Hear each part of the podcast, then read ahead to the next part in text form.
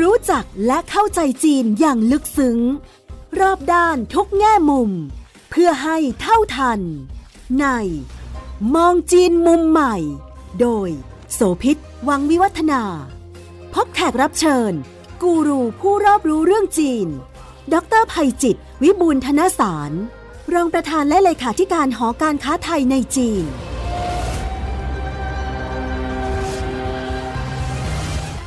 สวัสดีค่ะ ถ้าเราพูดถึงเรื่องของชา แน่นอนว่าประเทศแรก ๆ ที่จะถูกนึกถึงก็คือจีน ซึ่งเรียกว่าเป็นแหล่งกำเนิดแรก แล้วก็ทำให้ชาเนี่ยกระจายขจรไปไกลทั่วโลกนะคะแหล่งกำเนิดอยู่ที่นี่ แล้วก็มูลค่าอุตสาหกรรมของชาในจีนเนี่ยเป็นการเติบโตที่น่าสนใจมาก ๆ เช่นเดียวกันค่ะ กว่า 650,000 ล้านหยวนเนี่ยนะคะ ก็เป็นอุตสาหกรรมที่เติบโตสูงมาก แต่ว่าถ้ามองในช่วงของการเปลี่ยนแปลงในรอบ 10 ปีที่ผ่านมา ก็พบว่ากาแฟกลายเป็นคู่แข่งขันสำคัญที่รุกเข้าไปสู่ตลาดของประชากรจีน แล้วก็มีทิศทางการเติบโตที่น่าสนใจไม่แพ้กันค่ะดังนั้นวันนี้มองจีนมุมใหม่เราจะมาคุยกันค่ะ เจาะลึกเรื่องโฉมหน้าของอุตสาหกรรมชา ในจีนที่กำลังเปลี่ยนแปลงไป เผชิญกับความท้าทายใหม่ จัดการยังไงกับการรุกคืบของกาแฟ ที่หลั่งไหลทางถมเข้ามา แล้วก็เป็นทิศทางขาขึ้น เช่นเดียวกันนะคะมูลค่ากาแฟ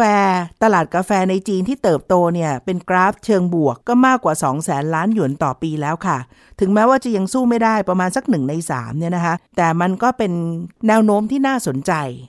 เอาง่ายๆค่ะคุณผู้ฟัง ในสื่อสังคมออนไลน์ ในสื่อทางภาคบันเทิงของจีนซีรีส์อะไรทั้งหลายเนี่ย มันถูกแบ่งแยกประเภทโดยปริยายไกลๆเลย อย่างไม่เป็นทางการ ดูง่ายที่สุด ถ้าคนหนุ่มสาว เวลาที่เขามีบทสนทนามีฉากมีซีนละครเนี่ย ว่าจะมีการต้อนรับแขกที่มาหรือจะไปดื่มอะไรกันเนี่ย กาแฟมันถูกยกมาเป็นลำดับแรก มันไม่ใช่ชาเหมือนในอดีตแล้ว แต่ชาเนี่ยจะถูกแทนความหมายในนามของพ่อแม่ปู่ย่าตายายคนรุ่นเก่า แล้วก็เป็นความเป็นขนบแบบเดิมๆอยู่ ตอนนี้ถ้าดูในสื่อของจีนนะ มันจะเป็นทิศทางแบบนี้ แม้กระทั่งในสังคมเมืองใหญ่ ก็เช่นเดียวกัน ชวนกันไปดื่ม ชวนกันไปกินเนี่ยไปไหนไปร้านกาแฟ ไม่ได้ไปหาร้านชาจีนดื่มแล้วนะคะ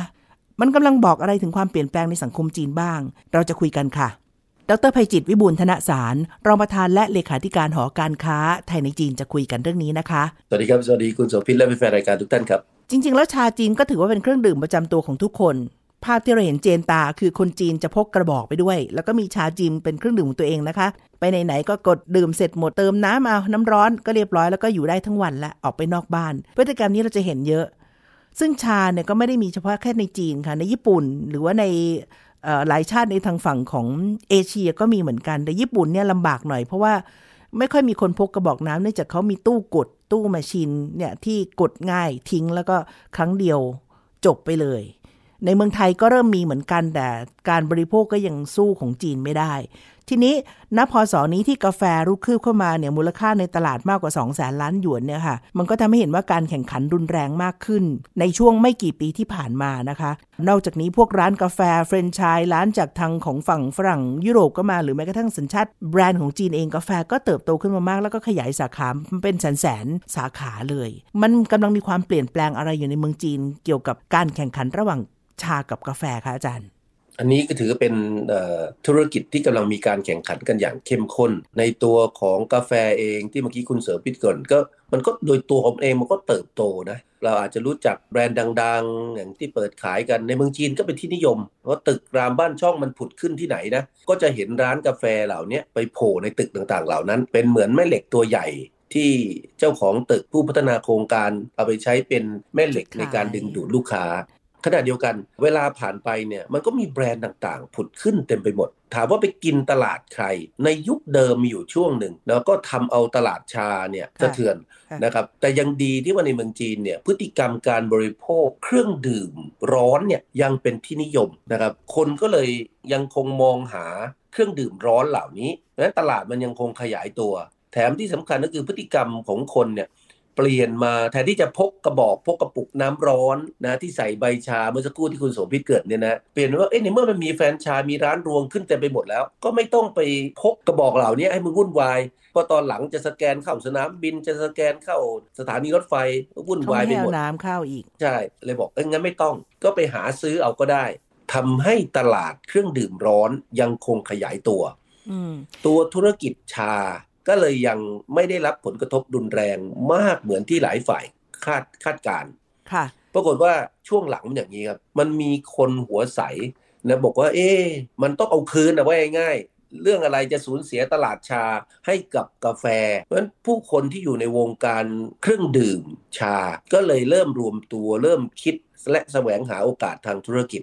ที่เห็นใกล้ตัวนะคือสมัยก่อนมันจะมีการปั่นราคาชาที่โน่นที่นี่อะไรต่างๆเเราอาจจะได้ยินอะไรนะผัวอูหลงหยวนฉาอะไรก็ตาม ตอนหลังก็มาไปฉาคือชาขาว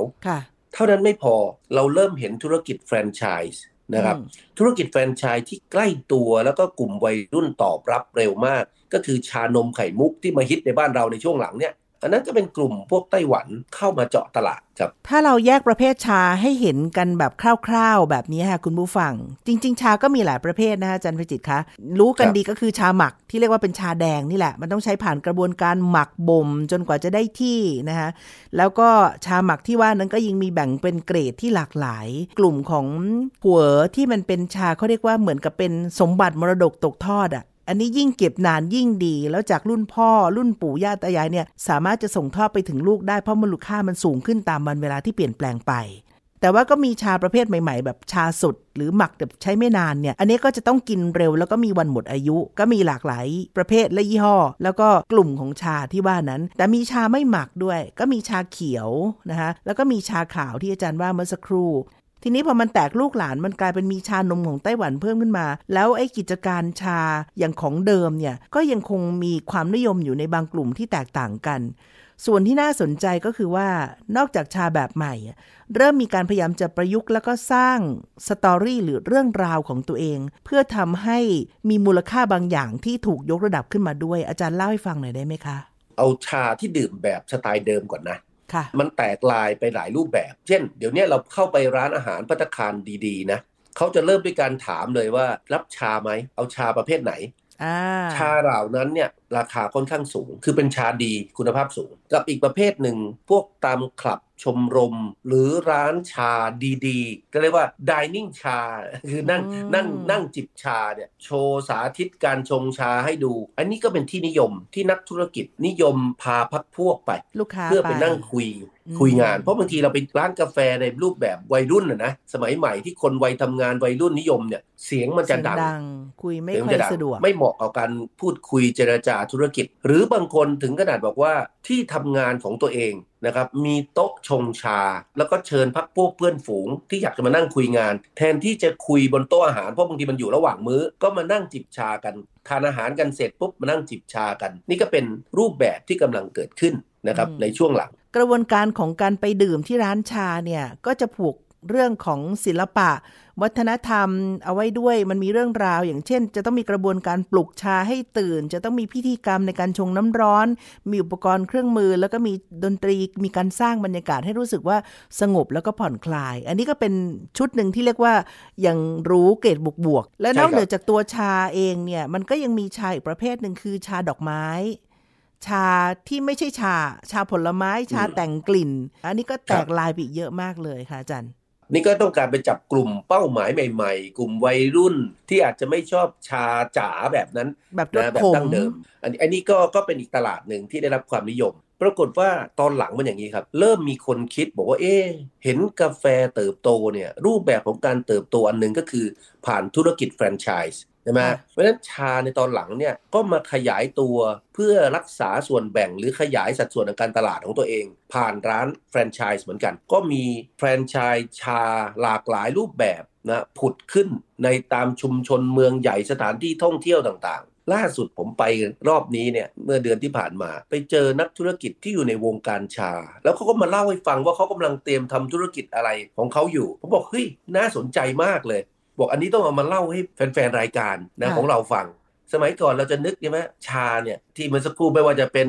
ผูเอ๋อจะเป็นชาขาวชาอะไรก็ตามเนี่ยแต่รายนี้เขาทาชาขาว เราก็นิยมซื้อเป็นกล่อง แล้วก็เป็นของฝากของที่ระลึกอ่าเป็นแบบใบชาเลยใช่ไหมที่เอามาชงเองแบบนั้นใช่ไหมฮะใช่ครับ แต่นักธุรกิจคนนี้เนี่ยหัวใสมากเลยเขาบอกทำแค่นั้นน่ะนะมันก็สร้างแบรนด์สร้างสตอรี่ไประดับหนึ่ง เขาต่อยอดไประดับหนึ่ง เขาจะทำชาคุณภาพเขาบอกว่าไอ้ชาขาวของเขาเนี่ยถ้าเก็บ 10 ปี เวลาไปชงเนี่ยมันจะมีรสชาติและมีกลิ่นเฉพาะนะครับที่เป็นประโยชน์ต่อสุขภาพ มันดีอย่างง้นดีอย่างนี้เขาก็สร้างสตอรี่ขึ้น แถมเวลาเขาทำขายนะเขาทำขายตามปีนักกษัตริย์นะครับ เช่น ชาขาวปีกระต่ายนะเพิ่งออกเมื่อปลายปีที่แล้ว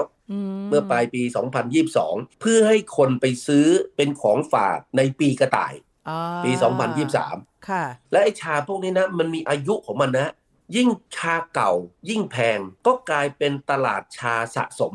นะครับสมัยก่อนเราเก็บชาชาบางประเภทเนี่ยมันเสียเปรียบ เก็บนานแล้วคุณภาพมันต่ำใช่ค่ะ แต่ชาบางประเภทที่เมื่อสักครู่คุณคุณโสภิตเกินเนี่ย อันนั้นเก็บยิ่งนานนะมันเหมือนกับมรดกเลยอะอืมนะครับมูลค่าว่ากันเป็นหลายหมื่นหยวนเป็นแสนหยวน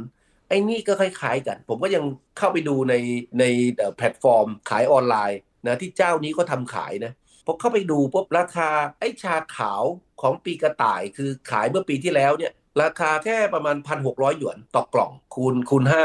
5 6 30 ก็ประมาณตั้ง8,000 บาทต่อกล่องแต่สูงแล้วนะคะอาจารย์ ปรากฏว่าพอผมไปดูปีอื่นนะ ย้อนกลับไปอีกสักสองสามปี ไปดูปีวัว ขายเมื่อปี 2020 ราคาแพงขึ้นไปอีกเป็นเท่าตัวครับ แต่ว่าสามพันกว่าหยวน แต่ว่าที่จริงแล้วเนื้อในของมันไม่เกี่ยวกันเลย มันเป็นแค่การใช้กลไกทางการตลาด แล้วก็มาทำตัวแพ็กเกจหรือการโปรโมท ให้ไปโยงกับปีนักกษัตริย์ เพราะว่าชาก็คือชามันไม่ได้เกี่ยวกันถูกไหมฮะอาจารย์สองอย่างนะฮะอันแรกปีนักกษัตริย์เนี่ยมันเป็นการบ่งบอกปีปีของชาที่เก็บค่ะนะอายุของชาไว้ง่ายอ่าตอนนี้เนื่องจากว่าชาขาวเนี่ยยิ่งเก็บนานมูลค่ามันยิ่งเพิ่มอืมมันก็เลยเหมือนกับว่าถ้าชาเก่า ราคาก็ย่อมแพงกว่าชาใหม่อืมหรือภาพไหมฮะค่ะนี่มันก็เป็นการสร้างตลาดนะในลักษณะอีกรูปแบบหนึ่งบางทีทำให้ผมนึกถึงเหมาไถในในในยุคหลังเนี่ย ใช่นะครับ ไอ้เหล้าขาวที่ที่ขายดิบขายดีในยุคหลังก็ส่วนหนึ่งเพราะคนไปแย่งกันซื้อมาสะสม เพราะยิ่งเก็บไว้นานราคายิ่งสูง ชาขาวก็ทำแบบนั้นเหมือนกัน มันทำหน้าที่มากกว่าชาที่เป็นเครื่องดื่มละ แต่มันกลายเป็นของสะสมหรือเป็นสร้างมูลค่าในความหมายอื่นสำหรับผู้คนที่มีความสนใจและอยู่ในแวดวงนะคะอาจารย์ ทีนี้พอกลับมาดูว่าอาตกลงตอนนี้ ธุรกิจชาก็ต้องหาทางออกทางรอดของตัวเองละท่ามกลางการแข่งขันในตลาดกาแฟ อาจารย์ได้แตะไว้หน่อยหนึ่งมันก็มีกลุ่มตลาดของชาใหม่ๆ อย่างเช่นชานมไข่มุกจากทางไต้หวันที่เข้ามา ชาผลไม้ ชาดอกไม้ ชาที่แต่งกลิ่นสังเคราะห์และอื่นๆ ที่มาอยู่ในตลาดเล่นกับชาจีนแบบดั้งเดิมที่เป็นชาหมักด้วยในเมืองจีนเนี่ยมันมีเทรนแนวโน้ม หรือมันมีอะไรที่เห็นทิศทางของการเปลี่ยนแปลงที่ต่างไปจากเดิมอีกบ้างคะอาจารย์ ผมคิดว่าเอ่อการการปั่นนะชานี่ก็เป็นเป็นเป็นธุรกิจหนึ่งนะเช่นยุคนี้นะชาขาวเนี่ยกำลังมาแรงอืมนะครับใครที่อยู่ในเมืองจีนหรือเดินทางไปเมืองจีนเนี่ยจะได้ยินชื่อเสียงเลยว่าโอ้ตอนนี้ชาขาวเพราะอะไรในกระทรวงต่างประเทศ เดี๋ยวนี้เสิร์ฟชาก็เป็นชาขาว เวลา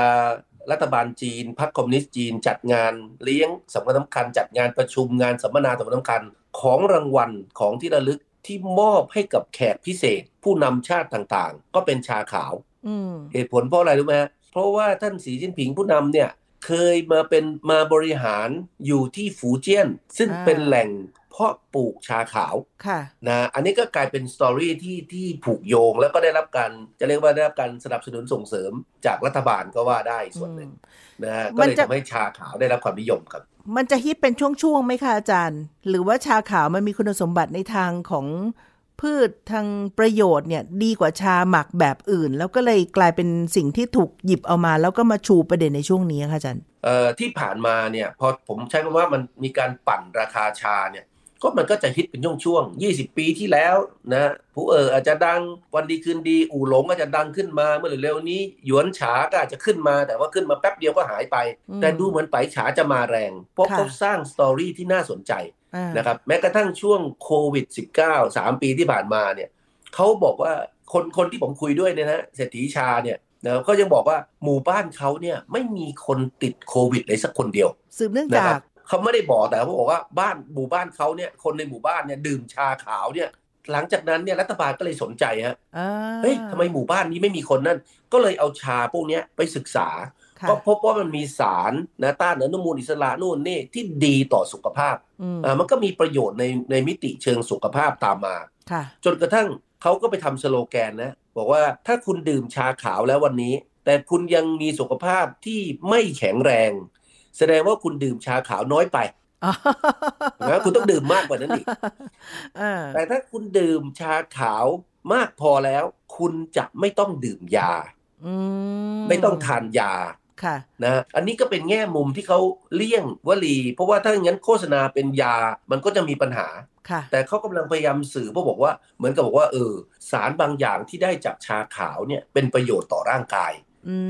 นะครับเพื่อที่ผู้คนจะได้บอกว่าโอ้ดื่มชาขาวเนี่ยมันดีต่อสุขภาพนะ แล้วชาขาวนี่มันดีอีกอย่างนึงนะมันไม่มีคาเฟอีน เพราะฉะนั้นมันจะดื่มได้ทุกที่ทุกเวลาไว้ง่าย การเปรียบเทียบเมื่อสักครู่ของอาจารย์ไพจิตทำให้ดิฉันนึกถึงคำคำหนึ่งค่ะคุณผู้ฟัง อย่างฝรั่งเขาก็มีคำเขาเรียกว่าเป็นคำสุภาษิตพังเพยหรือเปรียบเทียบนะที่บอกว่าถ้าเกิดว่ากินแอปเปิลวันละผล แล้วก็ไม่ต้องไปหาหมออะไรอย่างเงี้ยนะคะอันทำนองนี้ก็จีนกำลังสร้างเรื่องราว บอกว่าถ้าดื่มชาขาวแล้วคุณก็ไม่ต้องไปเจอหมอ เพราะคุณก็จะได้สารอาหารที่มีประโยชน์อันนี้ก็เป็นคำที่ถูกเอามาผูกโยงกับเรื่องทางการตลาดเนาะ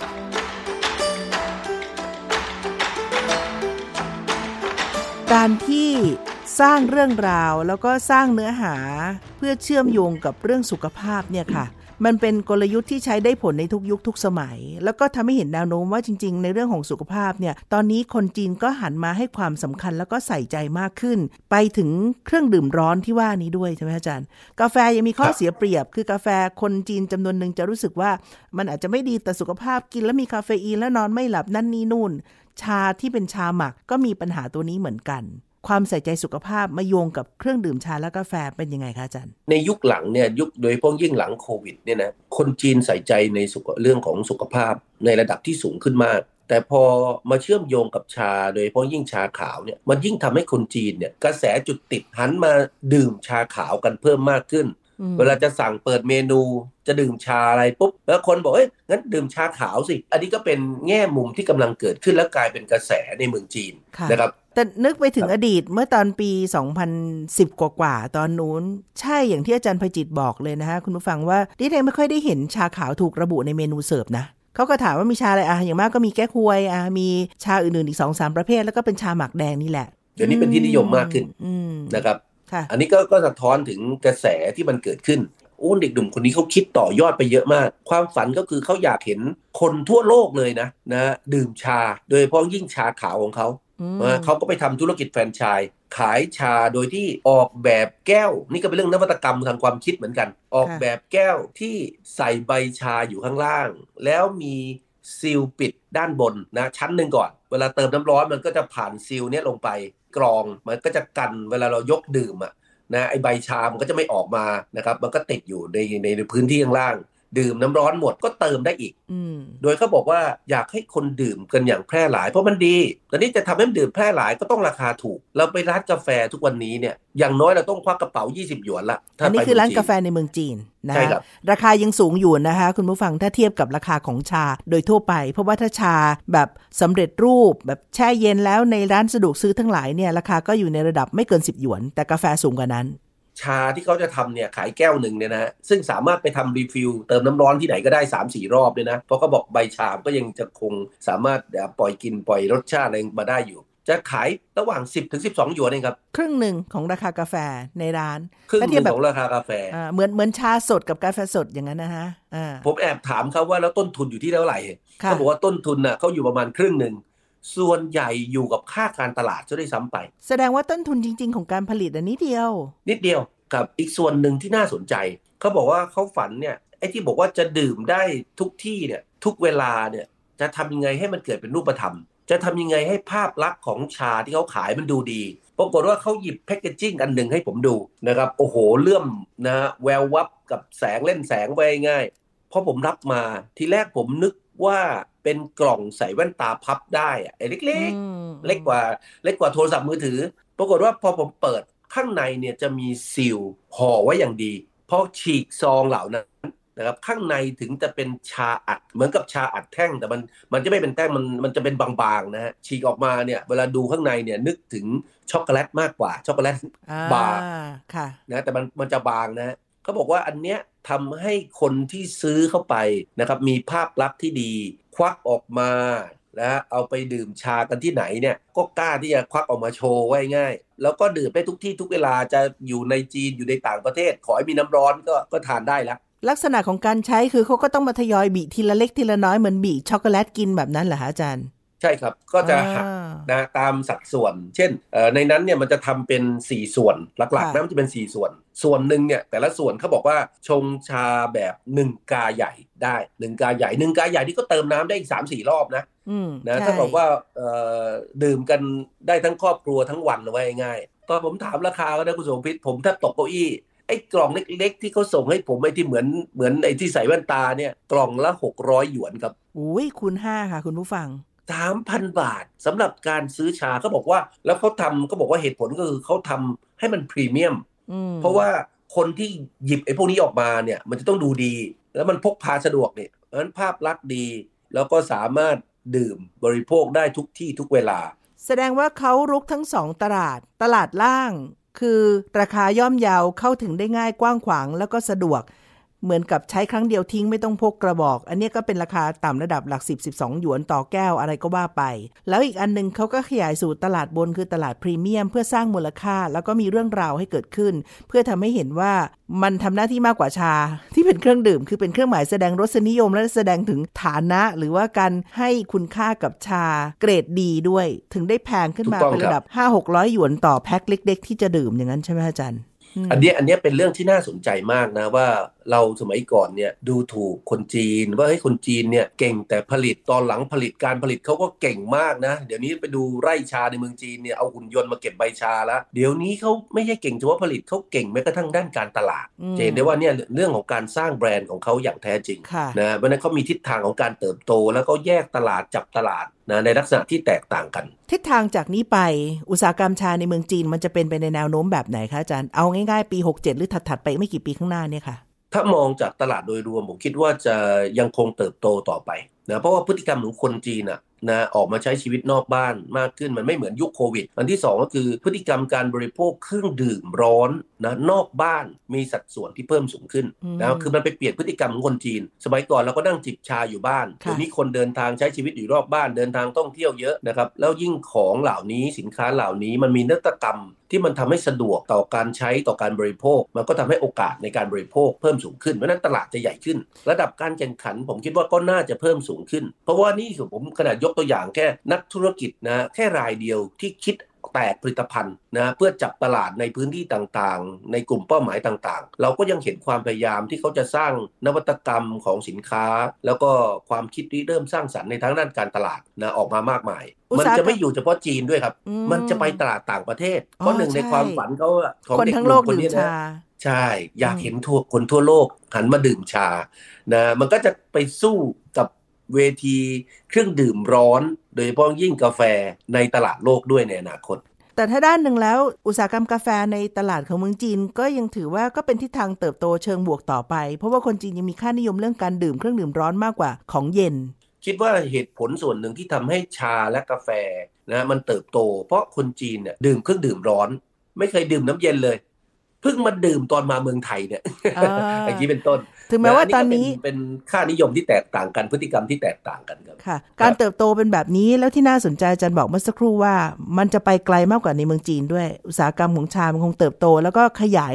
ในเซกเมนต์ต่างๆ ในรูปแบบที่ไม่เหมือนเดิม แต่ว่าเจาะกลุ่มตลาดที่เจาะจงมากขึ้น แล้วก็มีนวัตกรรมใหม่ ๆ ที่เข้ามาช่วยขึ้นครับสำหรับเมืองไทยเราเองอาจารย์ เราก็มีความโดดเด่น ไม่ว่ากาแฟพันธุ์ดีที่เราก็ผลิตได้เองทางใต้อย่างชุมพรอาราบิก้าโรบัสต้าอะไรทั้งหลาย พื้นที่ทางภาคเหนือของไทยก็มีไร่ชาที่ขึ้นชื่อลือชาแล้วเราก็มีส่งออกกลับเข้าไปที่จีนด้วยเหมือนกัน โอกาสสำหรับผู้ประกอบการไทยทั้งในส่วนของชาแล้วก็กาแฟที่จะเข้าไปสู่จีนโฉมใหม่เนี่ยเป็นยังไงคะผมว่ามีโอกาสสูงมาก คือในขณะที่ตลาดมันยังคงเติบโตในระดับที่สูงแบบนี้เนี่ยนะแสดงว่าโอกาสทางธุรกิจนะมันเปิดกว้าง มันไม่ใช่ตลาดที่มันหดตัวลง เพราะฉะนั้นอืมการแข่งขันเนี่ยมันไม่ใช่ red ocean น่ะค่ะนะมันไม่ใช่โทษอะฟันกันเลือดสาด แต่มันเป็นตลาดที่กำลังเติบโตเป็น blue อ่า ocean Ocean อยู่ที่พอตลาดมันเติบโตเนี่ยมันก็มีช่องว่างนะทางธุรกิจช่องว่างทางการตลาดผุดขึ้นค่ะเพราะฉะนั้นผมคิดว่าบ้านเราเนี่ยก็มีโอกาสที่จะขยายนะการส่งออกชาและกาแฟ เพียงแต่ว่าเราต้องมานั่งคิด วันนี้เราผลิตในบ้านเรานะครับเอ๊ะทำยังไงที่เราจะสร้างช่องทาง ให้ความสำคัญกับด้านการตลาดในต่างประเทศ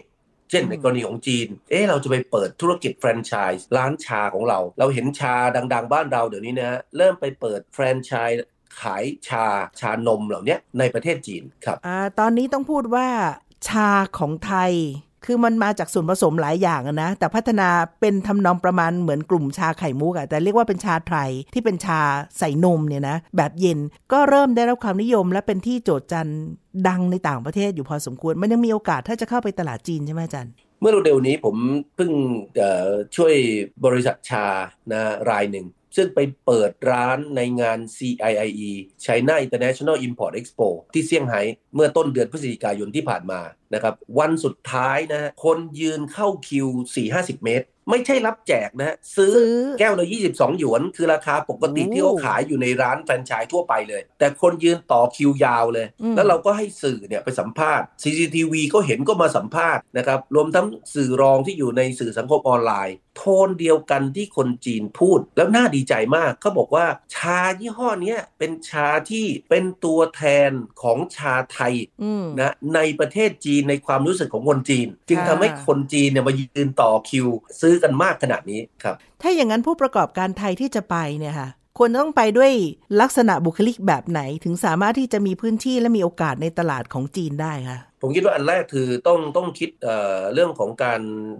วาง position ของสินค้าเราดีๆ การจับกลุ่มเป้าหมายของผู้บริโภคดีๆ ว่าเราจะจับกลุ่มไหนด้วยวิธีการอะไร ไอ้ตรงนี้มันจะเชื่อมโยงมายังรูปแบบช่องทางนะในการเข้าสู่ตลาด บางคนอาจจะบอกว่าเอ้าถ้าเขาส่งออกชาเป็นกล่อง เขาก็ไม่จำเป็นต้องไปเปิดร้านแฟรนไชส์ของเขาเองถูกไหมฮะใช่เขาก็อาจจะไปขายตาม modern trade ต่างๆ ขายทางออนไลน์นะครับส่วนว่ากิมมิคจะไปสร้าง story แบบไหนก็ว่าไป แต่ถ้าเป็นชาที่เราคิดว่าเราจะไปขายเป็นเครื่องดื่มเลยในตลาดจีน ผมคิดว่าไปทำเป็นแฟรนไชส์เนี่ยเป็นโมเดลที่น่าสนใจ เพราะว่าลำพังธุรกิจของบ้านเราเองเนี่ยที่มีขนาดนะแล้วก็มีทรัพยากรมีความพร้อมที่ค่อนข้างจำกัดเนี่ยเราจะไม่สามารถบางทีไปทำตลาดในเมืองจีน ในเวลาเดียวกันได้ทั้งหมด ถูกนะเราก็ต้องไปจับมือ เพราะฉะนั้นเราก็ไปสร้างร้านต้นแบบ สร้างแบรนด์ดีๆ สร้างแมนนวลคุมนั่นดีๆ พอคนอื่นสนใจก็มาซื้อแฟรนไชส์จากเราไป เราก็ไปคุมไปบริหารนะไปช่วยเขาจัดการ แล้วก็ยังคงขายวัตถุดิบ เครื่องไม้เครื่องมืออุปกรณ์ต่างๆ ได้อีกมาก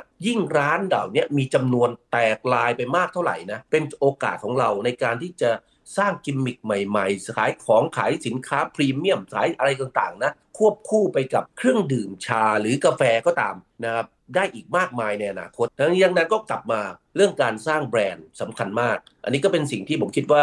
ผู้ประกอบการบ้านเราต้องให้ความสนใจ เพื่อจะทำให้ตลาดเหล่านี้มันเติบโตได้อย่างต่อเนื่องครับน่าสนใจมากค่ะ ฟังดูแล้วมีความหวังนะคะ และคนไทยก็มีฝีมือไม่แพ้ชาติใดในโลกเหมือนกัน โดยเฉพาะเรื่องของอาหารการกิน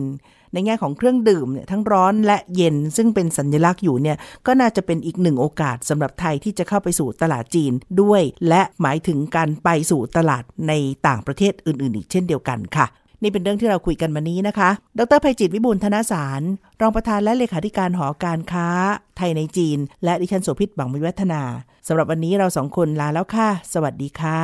สวัสดีครับ ติดตามฟังรายการมองจีนมุมใหม่ ได้ทางเว็บไซต์และแอปพลิเคชันไทย PBS Podcast กดติดตามสื่อสังคมออนไลน์ ทั้ง Facebook, Twitter, Instagram และ YouTube ไทย PBS Podcast ไทย PBS Podcast View the world via the voice